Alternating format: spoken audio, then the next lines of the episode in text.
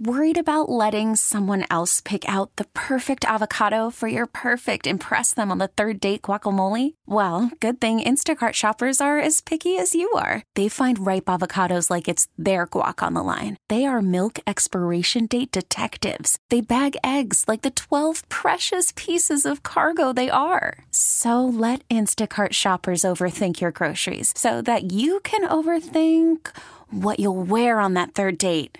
Download the Instacart app to get free delivery on your first three orders while supplies last. Minimum $10 per order, additional term supply. T Mobile has invested billions to light up America's largest 5G network from big cities to small towns, including right here in yours. And great coverage is just the beginning. Right now, families and small businesses can save up to 20% versus AT&T and Verizon when they switch. Visit your local T-Mobile store today.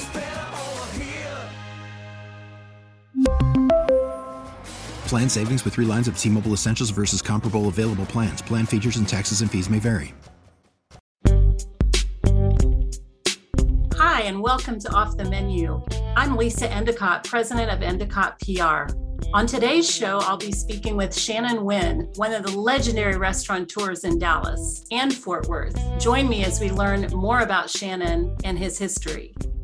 Well, today I'm really excited. We're speaking to prolific and iconic restaurateur Shannon Wynne, and he is the name behind several restaurants that you know and love Rodeo Goat, Flying Fish, Flying Saucer Draft Emporium, Meddlesome Moth in the Design District, and Miriam's Cocina Latina, which is I love. I love Chef Miriam. Um, but good morning, Shannon. Thanks for joining us. Well, thank you for having me. Well, for those who may or may not know you, they know your restaurants, um, but they may not know your early life and sort of your your roots. Can you tell us a little bit about what growing up in Texas was like for you? Well, Texas per se, I didn't know any different, so it was not a big deal. But um, I grew up about a mile from where I live right now. I've never lived anywhere else for any length of time. Um, you know, I grew up as the fourth child of uh, parents who were living a pretty um, interesting lifestyle. They were kind of like F. Scott and Zelda on the bad side, and and Walt Disney on the good side. Um, and as a result, uh, you know, I was I was born into a really dynamic family through no choice of my own that was very uh, active. Uh, my grandfather uh, was a lead attorney in in the state, founded the Texas Bar Association, um, founded a big law firm here uh, in Dallas, Gardere Wynne. It became Gardere Wynne. It was Wynne Jaffe Tinsley my uncle, my father's brother, uh, founded the Dallas Cowboys. Um, and my daddy, you know, founded Six Flags after he had built Wynnewood and down in Oak Cliff.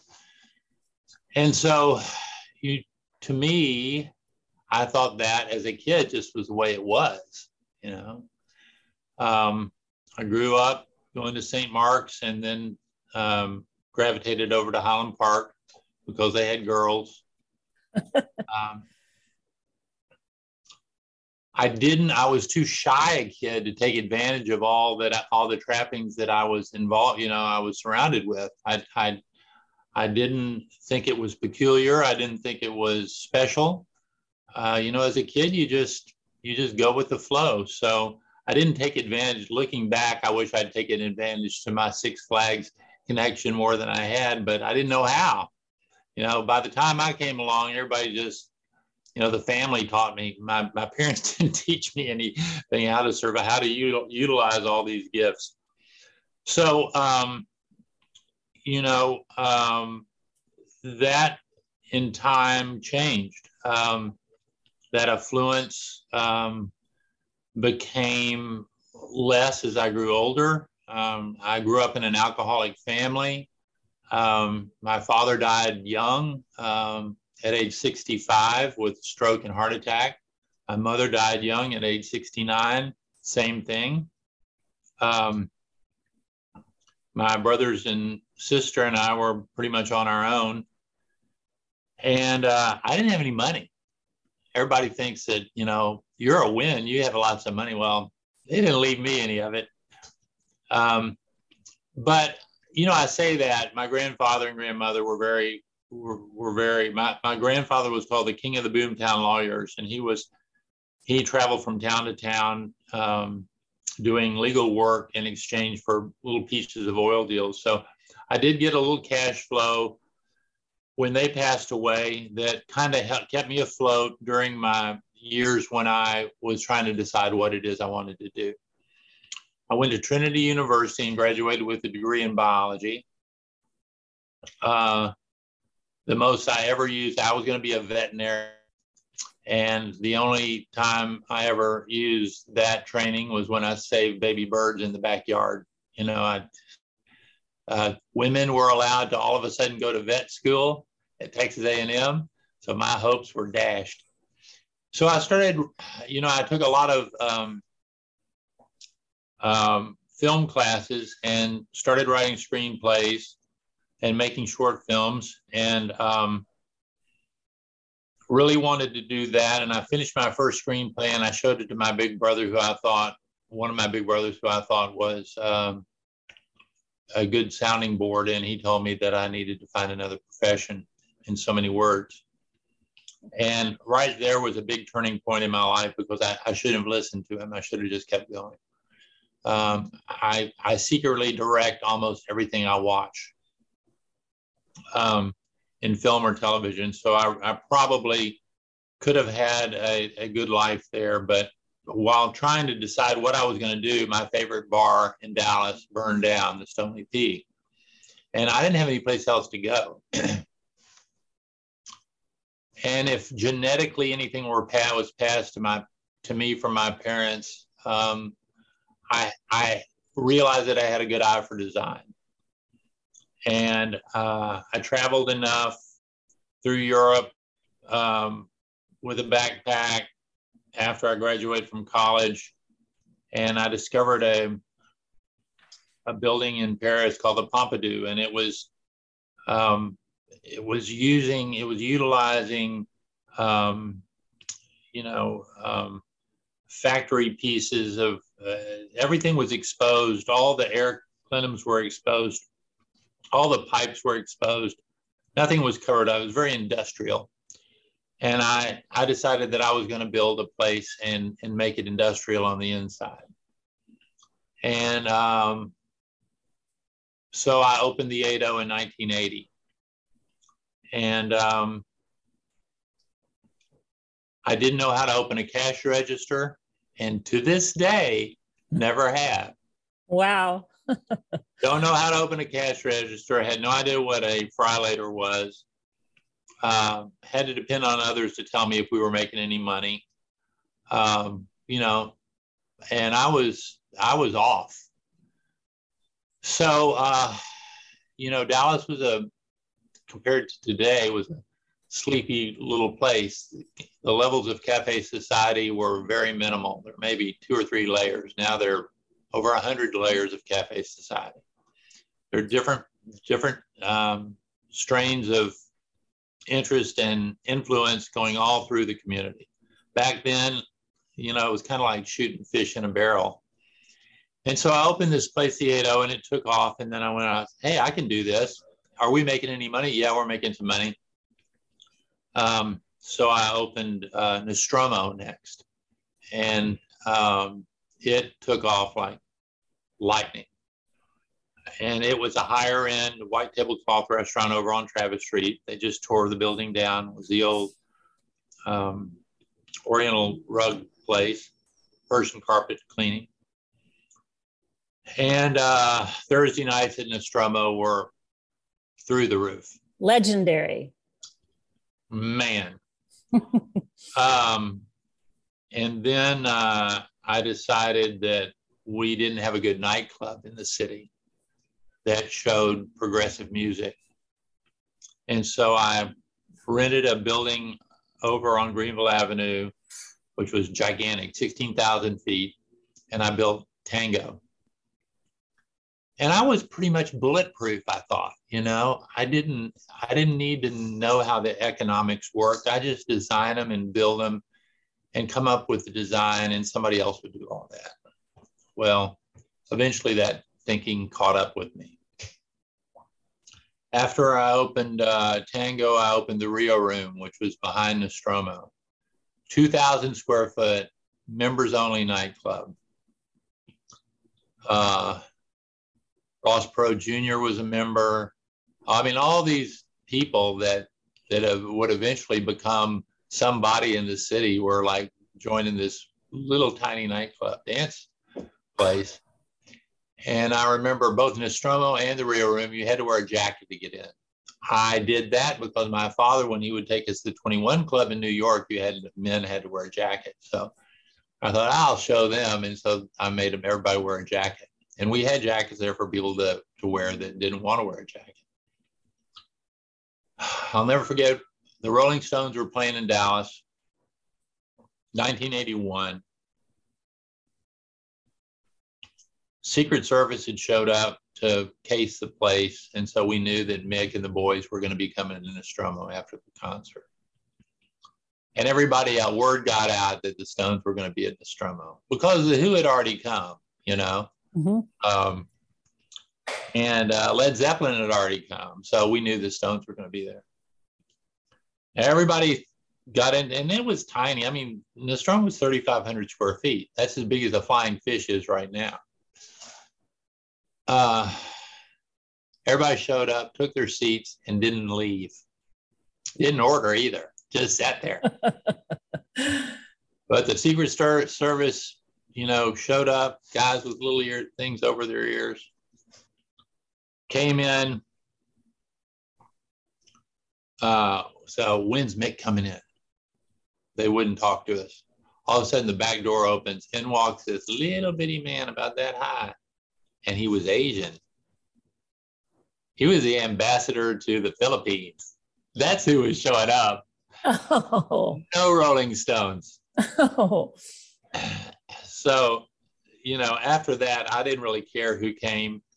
I had promised myself I was never going to, you know, start the gossip that ends in disaster.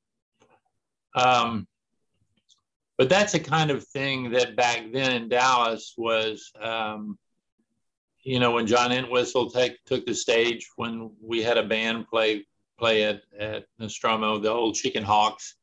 Um, it was it was just it was like nothing that anybody had ever seen before. Anyway, um, I then opened a restaurant called Mexico. Oh, Rocco Oyster Bar came next, um, and then Mexico, and then the great savings and loan debacle of Texas happened. I remember where all the banks who were lending money too freely were forced to close down by state regulators, federal regulators.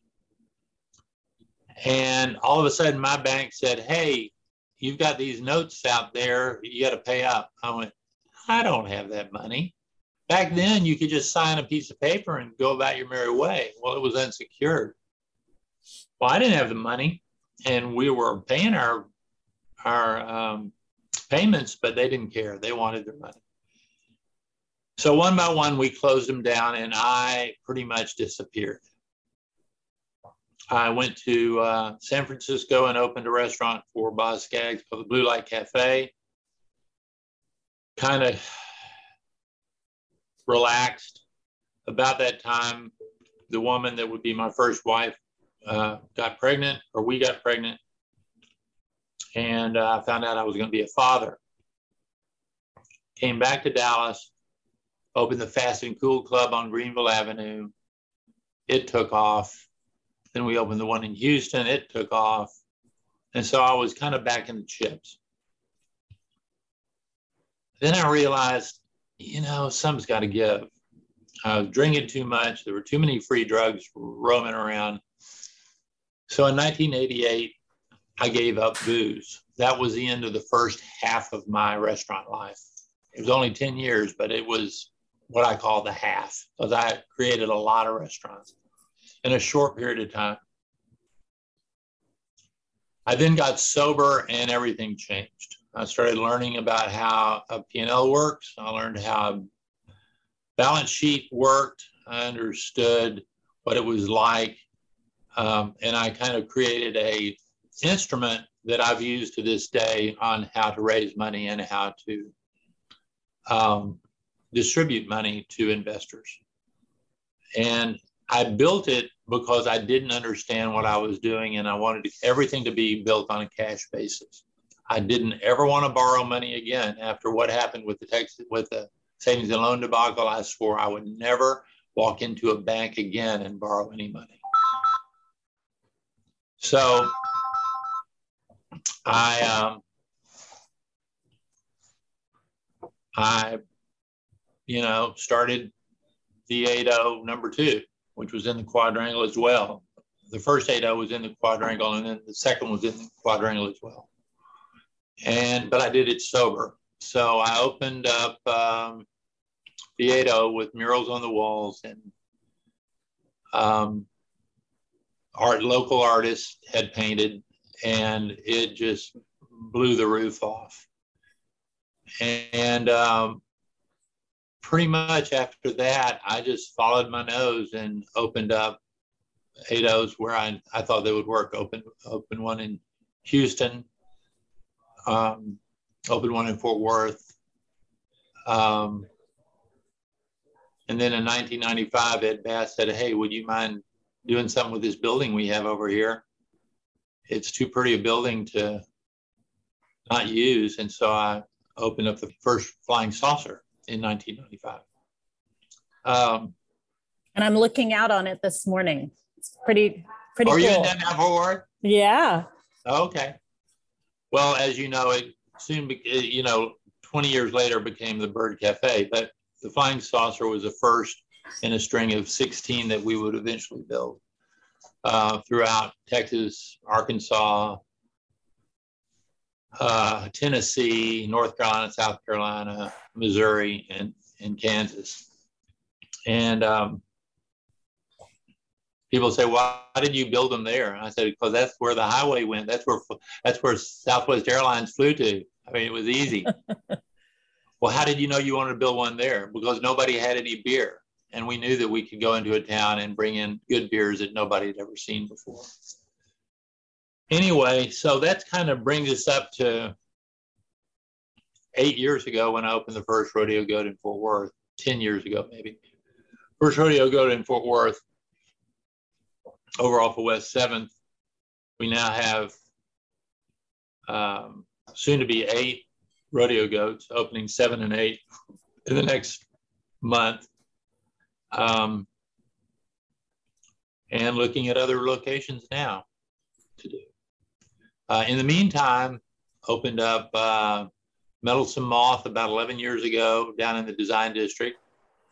Uh, when as soon as they allowed us to get off of the tollway at Oak Lawn, and um, then opened Miriam's uh, Cocina Latina um, across from Sidewalk Park. So probably not doing any innovative new concepts, but rolling out what, what we've got already that works. Well, I think they all really work and they the, each each are great and I, I frequent many of them.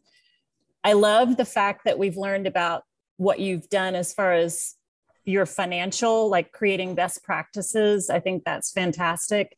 Um, can you talk a little bit about your design, like how you design, like a little bit about your process, because I know I've run into you in the design district and I never know. I always want to ask you, you know, what are you doing? What are you getting ready to concept? But you've always had this flair and mystique. What a cool guy. And growing up, going to Hockaday and then being a reporter, going to 8.0.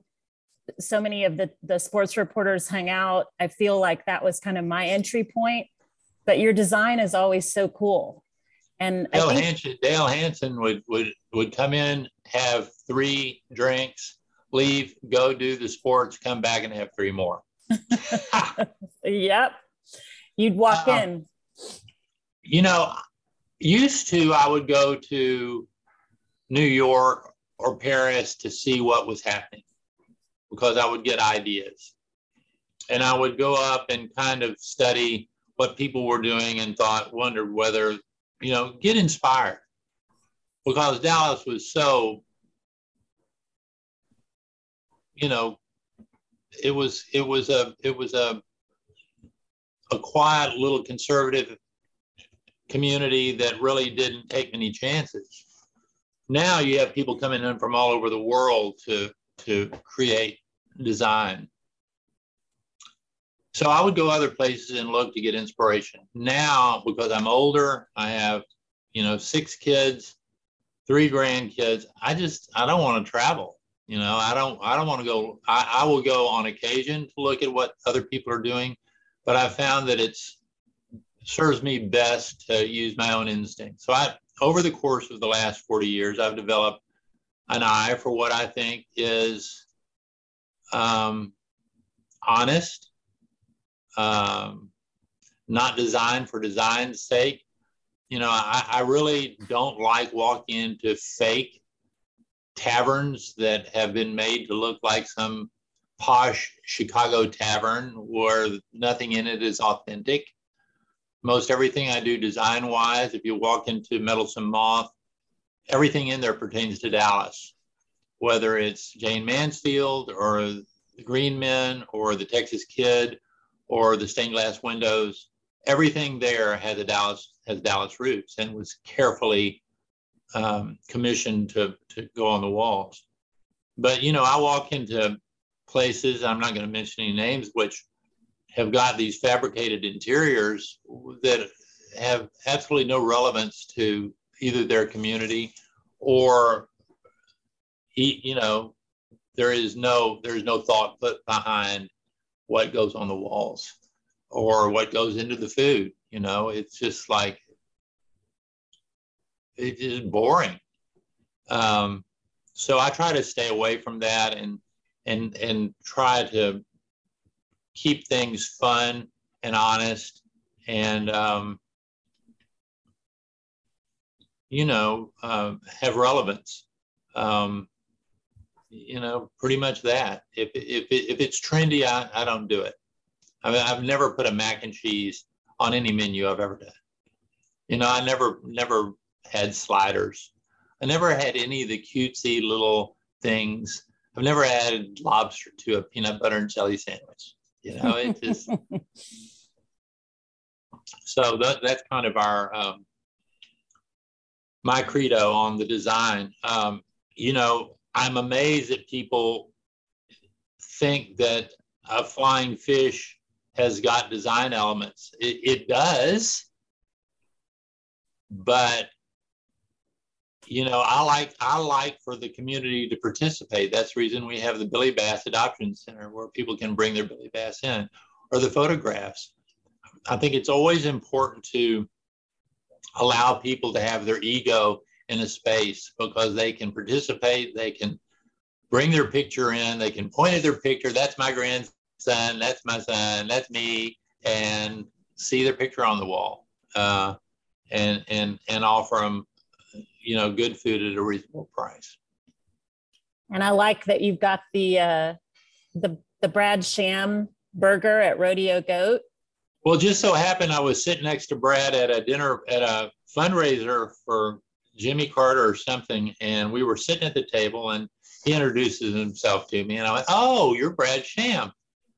That I we and we had the best time talking, and he gave me his card, and we were getting ready to open up the the first rodeo goat, and I said, "Hey, can I name a burger after you? You're like ubiquitous on Sunday afternoons, listening to you drive when I'm driving back from the lake, listening to the Cowboy game. Can I name a hamburger after you?" He went, "I'd be honored." and so, um, you know, I think I asked him what he wanted on it. He said, "Oh, it doesn't make any difference. Put anything you want." And um, so I designed the burger and we opened with it and and uh, somebody called me up frantically. I think it was Nancy Nichols said, "You've got you can't have a Brad Sham burger with bacon on it. He's Jewish." and I said, Oh my God, okay, well, let me call Brad. And I called him. He said, Oh, hell, I eat bacon. Don't worry about it. um, so yeah, we have some some zingers coming up in the opening of the new rodeo goat that I'm not gonna I'm not gonna tell anybody about yet, but I'm I've named another burger after a friend of mine that's a writer. Um, that's gonna be a fun burger. Fun. I might know who that is, but I, I won't guess. I'll, I'll I want to be surprised. well, like like uh, the old Whitney in Fort Worth is named after Whitney Hyder's son's band. You know, Whitney Hyder's an old friend of mine from Fort Worth uh, so we named it the O Whitney. The White Animal uh, Burger in Dallas is named after my old best friend growing up, Kevin Gray's band, the White Animals. So, I mean, there are lots of little stories in there. And I also try to weave stories in each rodeo goat about how rodeo goat got its name. So on every menu, there's a different story that features the how, how the how the restaurant got. They're all lies, of course, but It's your your own tall tales. yeah. Cool. Well, I, I can't believe we're at the 25th anniversary mark of Restaurant Week. And, you know, do you have any thoughts on kind of where we're going in Dallas versus Fort Worth? Any musings? I know you have more things coming through the through the pike, but um, you know, for for those people that have been here a long time, or those people that are just migrating here, um, you know any thoughts on on where we are and where we're going? Well people like to tell me there's no difference between dallas and fort worth but there's a huge difference between dallas and fort worth. The market is just a different market period when we opened the bird cafe we opened with sweetbreads on the menu and you don't know how many times we got it sent back going we thought this was going to be cinnamon buns, you know. You know, so you know the shopping public has, and I, and I hate to, I'm not. Listen, my family. I've got family in Fort Worth. I've got a ton of friends in Fort Worth. Fort Worth been nothing good to me, but but good to me. But the amount of people that over the course of the last 15 years that have moved to Fort Worth that have the experience of travel and the chance to have experienced lots of different foods is different than Dallas. They're more in Dallas. There just are. There's a higher sophisticated palate in Dallas uh, for the most part. Now, that's not to say that people in Fort Worth, there are not a lot of people in Fort Worth that know what they're eating, because there are. Uh, but the opportunities there aren't as easy to establish. They're not as easy, it's not as easy to get a following in Fort Worth as, there is, as it is in Dallas for some of those reasons. And I don't think my friends in Fort Worth would disagree with that. I mean, it's it's a little more honest. It's a little more country. It's a little bit uh, less frenetic. Dallas, on the other hand, has changed populations probably 10 times in the last 20 years. I mean, the people here have rolled over and rolled over and rolled over and now we're getting a huge influx of people from the West Coast and from other parts of the country uh, who are coming here for economic reasons. And so the, with them, they're bringing uh, their experiences. For instance, we opened a flying fish in Bentonville, Arkansas. Alice Walton flew me up there a couple of times and swore that this was a place for us to go. And the reason that I believed her is because of her commitment to culture, which she had at Crystal Bridges. But also, Walmart as a whole brought intelligentsia from all over the world to Bentonville, Arkansas, and they got it. You know, we could do something a little bit different, and it wasn't going to be spurned because they had a lot of sophisticated people that lived in this tiny little town, and they they wanted something different. So it turned out to be a good market for us. Um, uh, so, you know, in Dallas, man, there are people coming from Chicago now. There are people coming. I mean, and when I they come with an investment, they're not coming to build a restaurant. They're coming to build five restaurants, and they're high priced, and they have unfortunately been robbing a lot of the locals like myself of their talent. But that's okay. It's a free enterprise system. I got to just come up with ways to keep my people where they are. Uh, but it does have an impact on everybody that's been here that's been local for years and years and years, uh, trying to keep staff. Because if somebody's making twenty dollars an hour and somebody comes from Chicago and offers them twenty five, it's hard to keep them there. Yeah, it's it's it's been a big a big issue and and one that I know we'll continue to face through the coming months. Um, listen, I wanted to ask you did you know Jim White, who recently passed, who founded Restaurant Week? I did. I was on Jim's show many times. he was always very energetic. He was always very complimentary. He loved to uh, take a tour of the kitchen with a with a film crew and um, interview. And he did a lot to bolster people's interest in cooking and foodies and you know everything in the community. One thing that's really interesting is one of the things that has propagated our reputations throughout the country a lot is the fact that we're close to the market. And people come in to Meddlesome Moth that are working market and they tell their friends. And we have, it's just been an incredible thing. They, they come into the moth, the moth, they come into the goat, they come into the fish because they're all in the neighborhood. And you know, the Market Center has really done a lot to perpetuate our our um, reputation.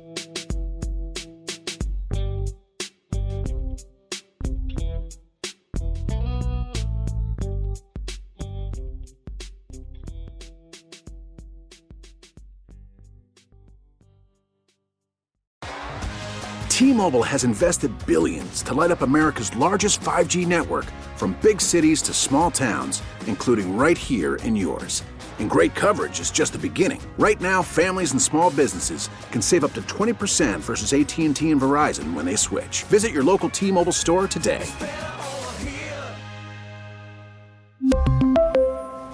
Plan savings with 3 lines of T-Mobile Essentials versus comparable available plans. Plan features and taxes and fees may vary.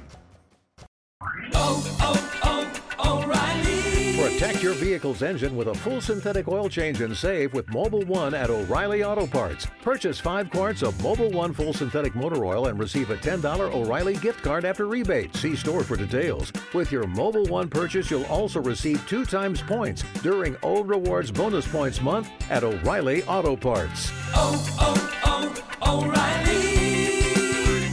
O'Reilly Auto Parts.